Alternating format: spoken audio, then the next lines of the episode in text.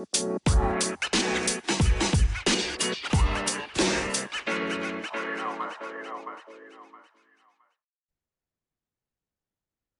everyone, this is Joe Langworthy here with my co-host of Tailgate Talk, a six column sports podcast, Mr. Thomas Woelfel himself.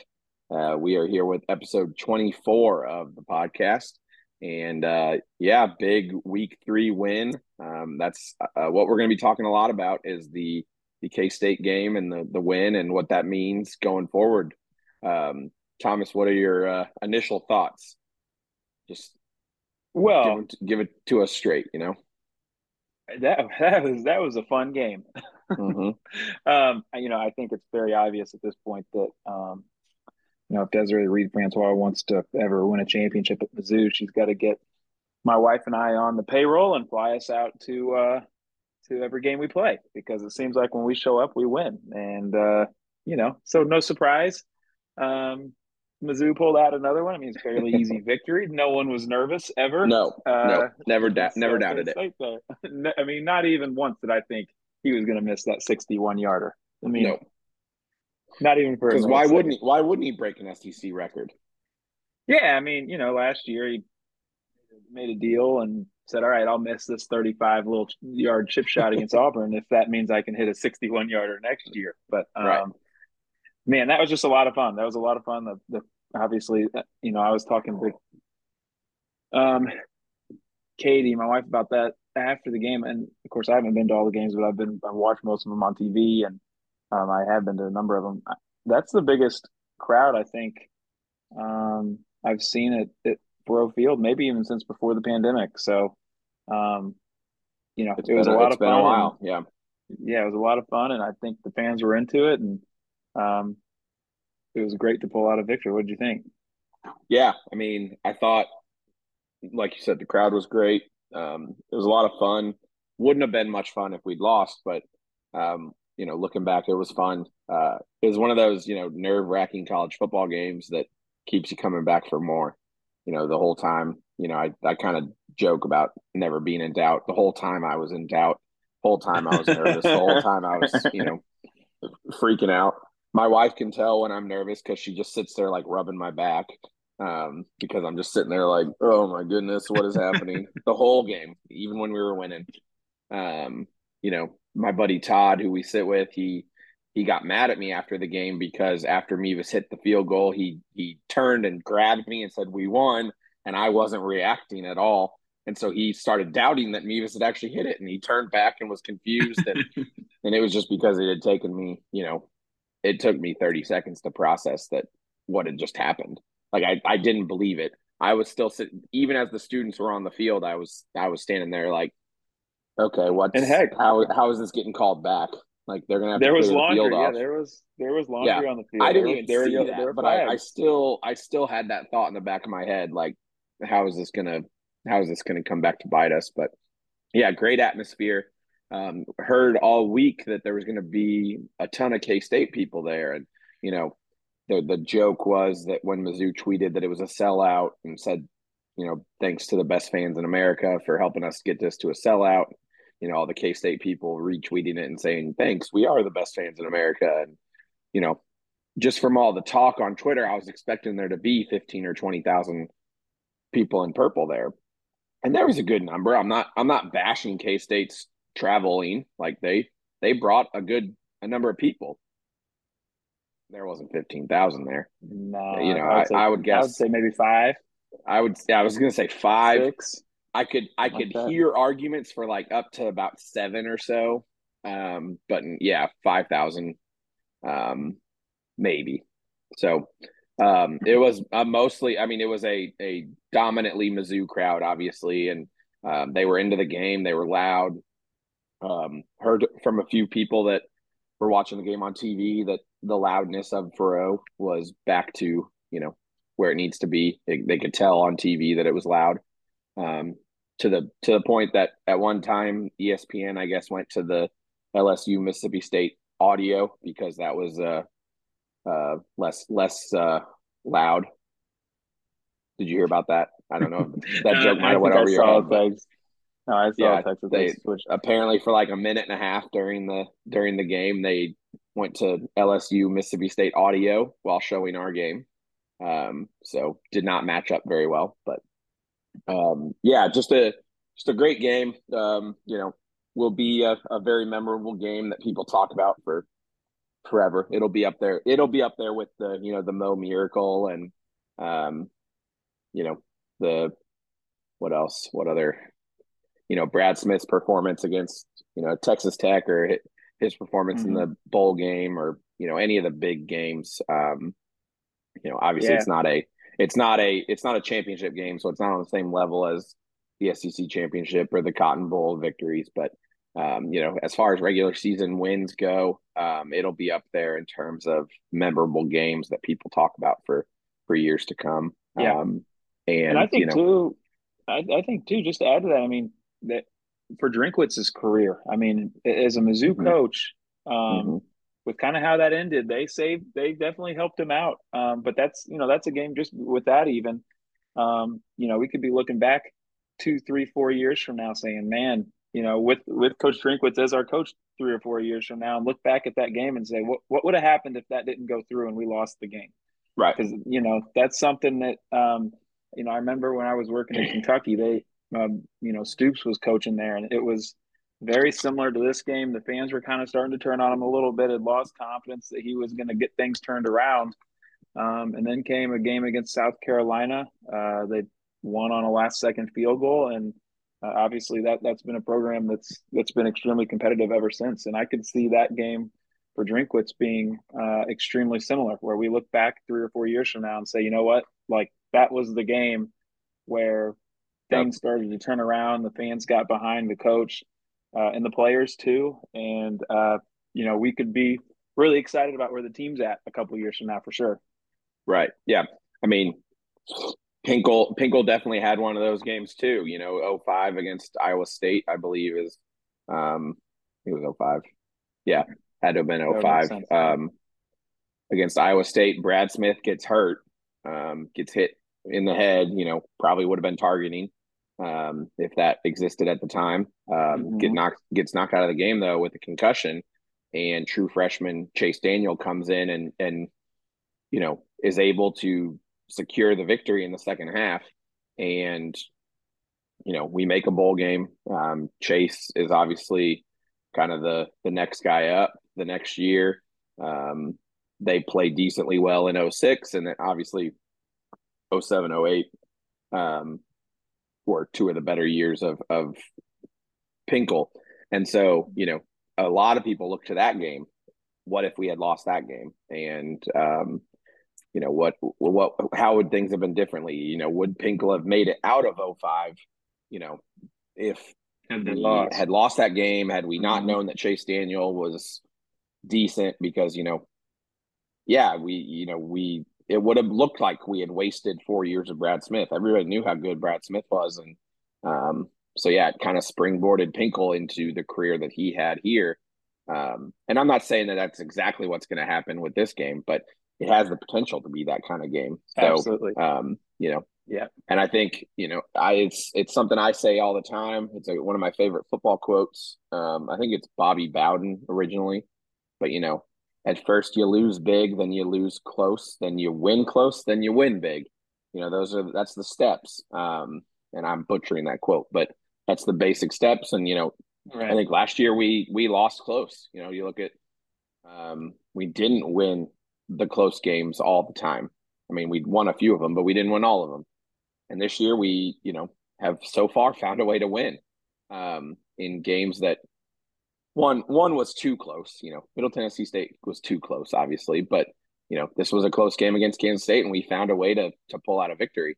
And so, you know, maybe hopefully that's where we're at in the progression. You know, we're in the the win close progression, and uh, you know, hopefully big things are coming. So that's that's my uh, glass half full, um, super optimistic take on Mizzou football where we stand right now. That could be, and I know we're going to have a lot of chance for victories this year. It looks like based on how the SEC is looking. So close yeah. wins. I'll take close wins over close losses any day. Yeah, um, exactly. You know, my exactly. my my my health probably won't last if we have to see too many more games like that. Um, Yeah, uh, but yeah. But but I'm with you on that, and that was a heck of a lot of fun watching that. So, you know, specifics of the game. Who did you? I mean, what did you think? I mean, who would be your offensive player of the game? I think there's definitely more more than one uh, more than one option. I think I agree with the with the football team um, that tweeted out earlier that uh, Brady Cook was their offensive player of the game. I think um, he showed a lot. Um, you know, I think a lot of the questions about Brady Cook uh, that people had, you know, that he wasn't wasn't a good deep ball thrower. You know that he didn't have it in him to to be that kind of quarterback. Um, you know, we couldn't be successful pushing the ball downfield with Brady Cook under center. Um, you know, I'm not saying he's Peyton Manning. You know, I'm not saying he's Aaron Rodgers, but he he showed a lot on Saturday and uh, played really well and pushed the ball downfield and did so early and often. And it um, and you know ran the ball enough early that they kind of had to to watch it to watch for him, mm-hmm. um, and that I think allowed the offense to be open. Um, you know, hopefully, you know we've talked about it off podcast a little bit. Hopefully, his knee is is okay. Um, I think the official word was a bone bruise, um, which is, I know those are painful, um, but you know, I thought I thought he was still moving okay in the second half. It looked like he wasn't really trusting it, and I don't think Drink and Kirby Moore trusted it um, in the second half um, as much as they they did in the first half. But um, you know, so hopefully that's that's good going forward. Hopefully he doesn't have to use it much the next two two weeks, and he can, um, you know, just kind of sit back there and and make some throws and um, but yeah, I, I, would say Brady Cook was my offensive player of the game. Um, I'd I, I would hear arguments on Luther Burden as well. Um, I think clearly he is. I think he's clearly the best offensive player on the team. Um, and but I do kind of think this this game was great, and I think he played awesome. Um, but I, my hope is that this is kind of just what he does from here on out. So it's not even really that spectacular. You know what I mean? Yeah, I mean he's he's averaging over 100 yards. I mean he's what we're three games in, and each game he's had over 100 yards receiving. Right. Um, he's not. Is that three or four touchdowns on the year already? Um, mm-hmm. Yeah, it's almost you hope you hope like you said you hope it almost becomes a situation where it's it's like the dude that scores 20 points and no one notices because he just scores 20 points every game. You just want right. him to be the dude that like, oh yeah, Luther Burden with another 100 yard receiving uh, and a touchdown. Um, is it supposed to be? But yeah, I'm with you on that. I mean, I think um, you know, before the year, I was saying this just as much as anybody else, but I, you know, I always thought Brady Cook was the, the quarterback that would show up and wouldn't lose you a game, but probably couldn't win you the game either. Um, but I mean, you, you think about that Kansas State game, and he he showed up and basically won us the football game. Um, right. You know, there's been a, a, lot of talk about, I guess, him being booed when he his name was called. You know, as a starter. I, I I was I did not notice that. I don't know if I wasn't in the stadium yet for it, or if I just wasn't paying attention, or maybe if that's been overblown, that could be something too. But I mean, he went from that to, I mean, an absolute hero at the end of the game, 350 yards right. passing. Um, and it wasn't just to Luther Burden. I think he had, I, I know I told you this offline too, five, uh, there were five different receivers with a reception of 25 yards or more. So he was throwing it downfield to a number of different players. Um, right. And that was a game in which we didn't have much running. We didn't have a, a running game. Um, I think the sixth player with a play of 25 yards or more was Schrader on one run. But um, beyond that run, we didn't really have uh, much of anything to speak of. And uh, to be honest, when I saw Cook hobbling around on a bum knee, uh, I thought we were in serious trouble just because his legs have always been a big part of his game. But uh, yeah, yeah, he showed he showed that he can stand back there, take hits, and sling the ball around. Uh, I don't know if that's what we want to depend on in the long run. Uh, you know, hopefully his knee gets better and he can use that as part of his game still, but he showed that he has that ability to at least do it for uh, you know two or three quarters if if it's absolutely necessary. And um, you know, I couldn't imagine being him uh, a lifelong Mizzou fan. Uh, and being that quarter that quarterback doing what he did in that game, uh, that has to just absolutely be awesome. So right. he's definitely my offensive player of the game too. And like you said, Burden could do that as well. But um, just one of those deals where uh, Luther Burden did what I think we're going to find out Luther Burden does, and he's probably we probably have another uh, year and nine games left of him, and so we right. just got to enjoy him while it lasts because he's he's he's a he's an NFL player probably already. But yeah, um, yeah, that's the that's the thing is he he does look like a pro this year. So, um, you know, really excited about what he brings to the table the rest of the year. Um, interesting. I did. Um, ESPN has finally updated their their stats um, for the mm-hmm. season stats. Uh, Brady Cook is now the um, third highest rated quarterback through three games in the SEC, um, behind just Jackson Dart and Jayden Daniels.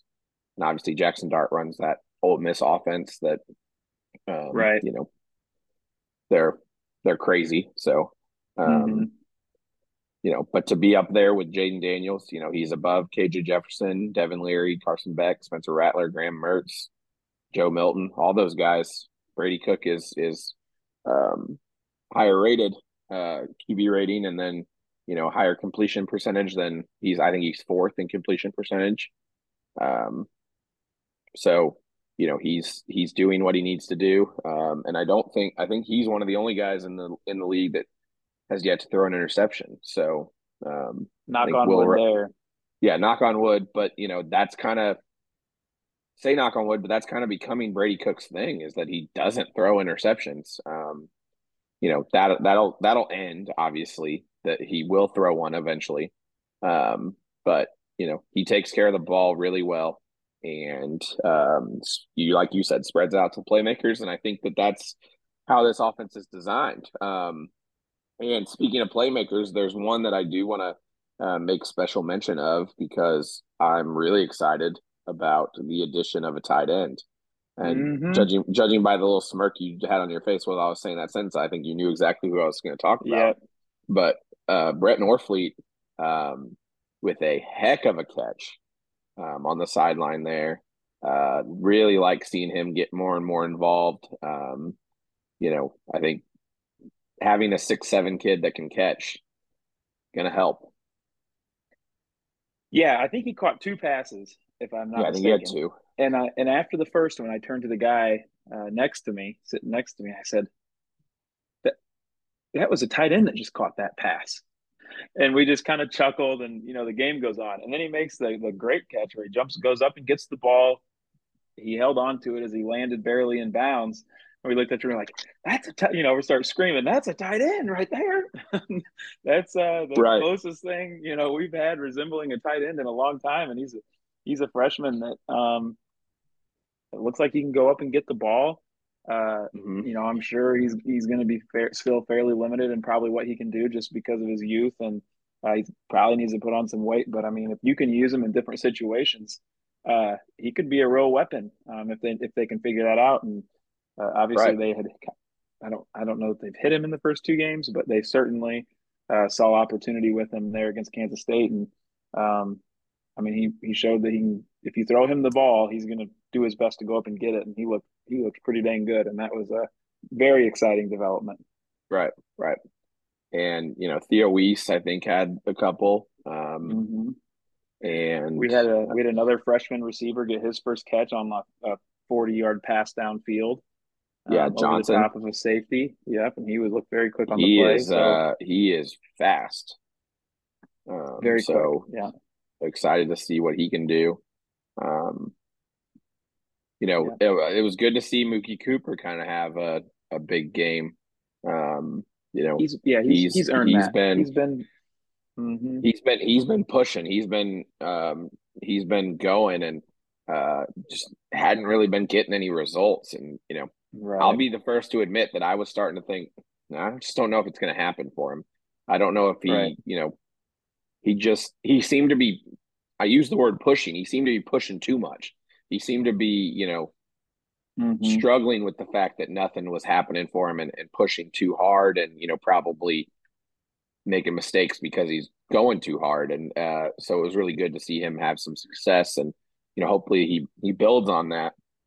Um, because yeah, we talked about distributing the ball around, and you know, I think that that's key because as much as you know we want Luther Burden to get the ball, there's going to be points where other teams are going to do what they can to limit that, and so you got to be able to distribute yeah. it around. So seeing all the different weapons has was great, um, and I think mm-hmm. it was mm-hmm. a a key to the success of the game. You know, um, yep.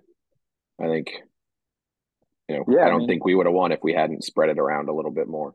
But I also don't yeah. think we would have won if we hadn't got hadn't forced it to Luther a couple times. You know, so yeah. Um, and I mean the other thing too, and we talked about this last week. Uh, we created a turnover, and mm-hmm. you know, again, you want to see more. It was only one, only one. Inter- I think we had an interception. Obviously, um, I think it was Chris Abrams-Draine with interception. But I mean, again, um, he intercepts the ball right around the right around midfield. We get one or two first downs, kick a field goal, and that's three points. Whereas if mm-hmm. you know you hold them to a punt and you get a couple first downs, then we're punting, and that can make a difference. So, yep. Um, you know, I thought that I think the, the defense had three sacks and a number of different pressures. I think six pass deflections. They were much more aggressive, and um, you know that that turnover was very much deserved from the defense too. They were Mm-hmm. Um, I felt like they were certainly more disruptive than they were against Middle Tennessee State. They were more aggressive with play calling and bringing uh, numbers. Um, mm-hmm. And I, I, don't know. I just think it was a good good thing all around. And you know, thirty points. That's the first time we've scored thirty points against a Power Five school since November of two thousand twenty one, I believe. Mm-hmm. Um, so it was just a complete performance. Uh, I think everybody. I mean, I thought everybody played well. The defense held up when they needed to. I thought they looked a little shaky. I also thought we got, you know, kind of ran into some bad luck with the, the tip in the end zone that was eventually caught by mm-hmm. their receiver. Um, mm-hmm. I thought they were their their offensive line held much more than I'm used to seeing. Uh, held as in hold, committed holding penalties that weren't called. Yes, not held Correct. as in played well. Correct. Their offensive yeah. line was holding all the time. I mean, it was every play you sat there and you could, you know, their left tackle held mm-hmm. more than anybody I've ever seen in my life, and he never got called for it. Right. Um, and I mean, they had a pass, they had a pass interference that should have been called too on them that wasn't. But anyway, uh, you know, I thought that the team, the defense looked shaky at times, but I also felt like they were they were doing what they could to get to the quarterback, and they yep. weren't getting any help. And uh, they made things they made things happen when it mattered, and that's that's right. what you got to do to win big games like that. Right. Yeah. Let's let's look at this. Um, because I, I mean I agree. I did think they looked um a little shaky at times. Um, you know they they did let up a few. The, the touchdown drives were like too long. We we just kind of deteriorated during those those three touchdown drives because they were 11 plays 75 yards 10 plays 64 yards and 12 plays 74 yards so we basically just let them march down the field yeah. on those three drives and um, and if you take a look at those two i believe that each of those drives there was at least one third and long that we gave up um, or the first down on um, mm-hmm. i know that, i mean that that touchdown they scored was third and third and goal from the 10 um, there mm-hmm. was one where they had, I think it was, I don't remember what it was, third and 15, and they needed to get to the four, and they got it, and then they ended up scoring a touchdown. Um, so, you know, but that was all in the first half. In the second half, they, they made a, I guess, clearly made a few adjustments and um, got that piece figured out. But, um, you know, it's one of those weird games where everyone's excited and uh, pumped, and, you know, you can see the potential, but also the coaching staff still has, they have things they can go into the film room on and say, hey, we can still get better, you know? Um, yeah. And I think that's probably a positive too, coaching staff included, uh, if we want to get into uh, delay of game penalties at the end of the at the end of the uh, fourth quarter there. But um, yeah, so you, know. you and I, I, I do want to talk about this because I was so confused as to what was going on. I don't think anybody in the stadium knew what was going on, including both coaching staffs. I don't think any anybody knew what was happening um, because you know why take a delay of game penalty there? Why not have any sense of urgency? Um, you know, with that, there's six seconds left in the clock. I I get people calling drink stupid for this and all that, but there's no way a football coach having his players stand on the sideline with six seconds left for no reason. And I am thoroughly convinced that he thought he had a timeout. And I think he did have a timeout. They gave it to him. So, you know, I'm not even going to, we're not even going to talk about it. I'm sure Coach Drink has talked to the SEC about it, whether or not he's telling the media, you know, he, he took it on himself and said he did something stupid. And it was stupid. You and I looked through the, the drive chart. Mizzou only called two timeouts. They didn't call a third timeout, but the screen said they didn't have a third timeout. I don't know what was going on. Yeah, I think I think the timeout that I think at least caused some confusion in my mind. There was a timeout with 35 seconds left in the game. Uh, Mizzou had just gotten the first down, and mm-hmm. It was my assumption at the time that Mizzou had called that timeout. It's I guess that's 35 seconds. So Mizzou. No, it's the it's the it's the one it's one the, the one K State called with a minute with 35. With a minute. Okay. Well, there was yeah, there was a timeout in there that I thought Mizzou had taken, but it, it ESPN says K State took it. So I mean, I haven't gone back and watched the film and see who they actually whistled right. and, and called the timeout for. I'd have to do that, but I definitely think there's a there's confusion. At least at, min- at, at minimum, there's a chance that we we had an extra timeout. Now, to be fair, you know, to the people that are going to be critical, we also took a delay of game penalty after a kickoff, the second right. to last drive, right. and that is completely unacceptable because there was no was, confusion that one there. Was worse. That one was there, worse. Yeah, they score, they kick a field goal to tie it, and you know you've got to go score. Yeah, you know you've got to go score. You, your guy returns it to the 20, 23, 25 yard line, whatever, and you take a delay of game penalty out of that. There's no confusion there. That's that is a that is a coaching uh that's a coaching blunder. I don't know how else to say it. Um now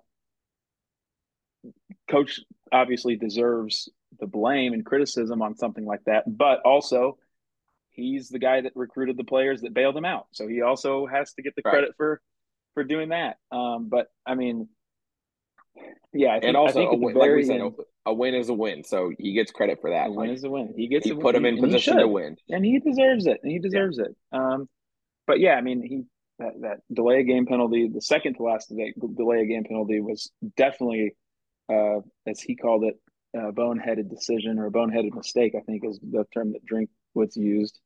Right. And then I think the second delay game that pushed it back to 60 plus yards on the field goal there was confusion. It's also yeah. he gets paid. He does get paid millions of dollars to figure that stuff out. So, right. you know, but the the at the end of the day, the ball was obviously kicked through the uprights, and that's what matters. We won. And, and I'll say, you know, um, 56 yarder wouldn't have been an SEC record. So, no, that's probably too close for Mevis anyway. He's got to be at 60 plus. right. He's got to be 60 uh, plus, you know, get that extra fantasy point. You there know, you go. So, you're exactly right. So, but I mean, yeah, it's a big victory, and now, um, you know, I know we have a, just a little bit of time left on the on the Zoom, but um, you know, now you can start to dream as a Mizzou fan. I think I think Memphis is going to be much more difficult than um, maybe people are thinking, just because it's not a Power Five school. But um, yeah, you know, I think it's a big game just because it's a letdown. Op- I mean, it's going to be it's going to be a real chance at a letdown, given yeah. obviously the victory you just Teams had. got to be got to be up for it. They got to be yep ready because they're going to get Memphis's best shot. Yep, but if you win that game, in all likelihood, you're headed you're headed into LSU five and zero. Oh. LSU has shown they're beatable. Um, South Carolina's looked very beatable. Kentucky's looked beatable. Tennessee had no offense against the Florida team that got whooped against Utah. So those right. two teams can be beat. Um, I still think Georgia's probably a stretch, but when you start looking at, at kind of the rest of the schedule and um, you know, you can start to if, if we can get past. I, like I said, I think Memphis is a big one just because it's a classic letdown game for a 20 year old mm-hmm. kid that's mm-hmm. coming off probably the biggest win of their career. But if we can get past Memphis, then I think um, Mizzou fans can start to dream a little bit, and that's when things really get exciting. Yep, because then that atmosphere for LSU is going to be huge, and um, you know, I think everything everything that Mizzou wants to do is still on the table like you said, every SEC East team, including Georgia to a certain extent, obviously a lesser extent than most teams, but every team in the SEC East has shown that they have some weaknesses, including Missouri. But Missouri has also not stumbled like every or other even team Arkansas. other than Obviously, Yeah. they're in the West, but they lost to BYU. They're beatable. So yeah. And Arkansas is on the verge. They might end up being two and five. Like their their Mhm. next four games, I don't think they'll be favored in. Um, and so you know that their season might crumble before it really even gets off the ground. And you know, then you're looking at okay, crazier things have happened. Um, Yeah. not to Mizzou, but crazier things have happened. Why not us? So I mean, you know, all they got to do is focus on what's right ahead of them. Um, you know, let us let us podcasters be the ones to focus on the rest of the season. They need to focus on Memphis, but um, you know, it it's still out there. Um, and I think the dome is going to be a lot of fun. We'll talk about it a little more later in the week um, we do a preview show on Memphis. But um, yeah, dome is going to be a lot of fun. Go to Nashville, get a win, and then right back to Columbia for what should be another huge game. Um, and you know, another opportunity to to prove the haters wrong. Something to prove, you know. something to prove. Fans have something to prove too, because that was a great atmosphere. Yeah, When you have an atmosphere like that, it helps all around. Uh, Yep. We don't need to talk much about it, but obviously there was a recruit four star out of Kansas yep, yep. um, that committed basically immediately after the game, and you have to think that um, that atmosphere, seeing an SEC Mhm. atmosphere, it helps. I mean, that helps everybody. And I know there's The you know, players play better, helps different sport, but recruit.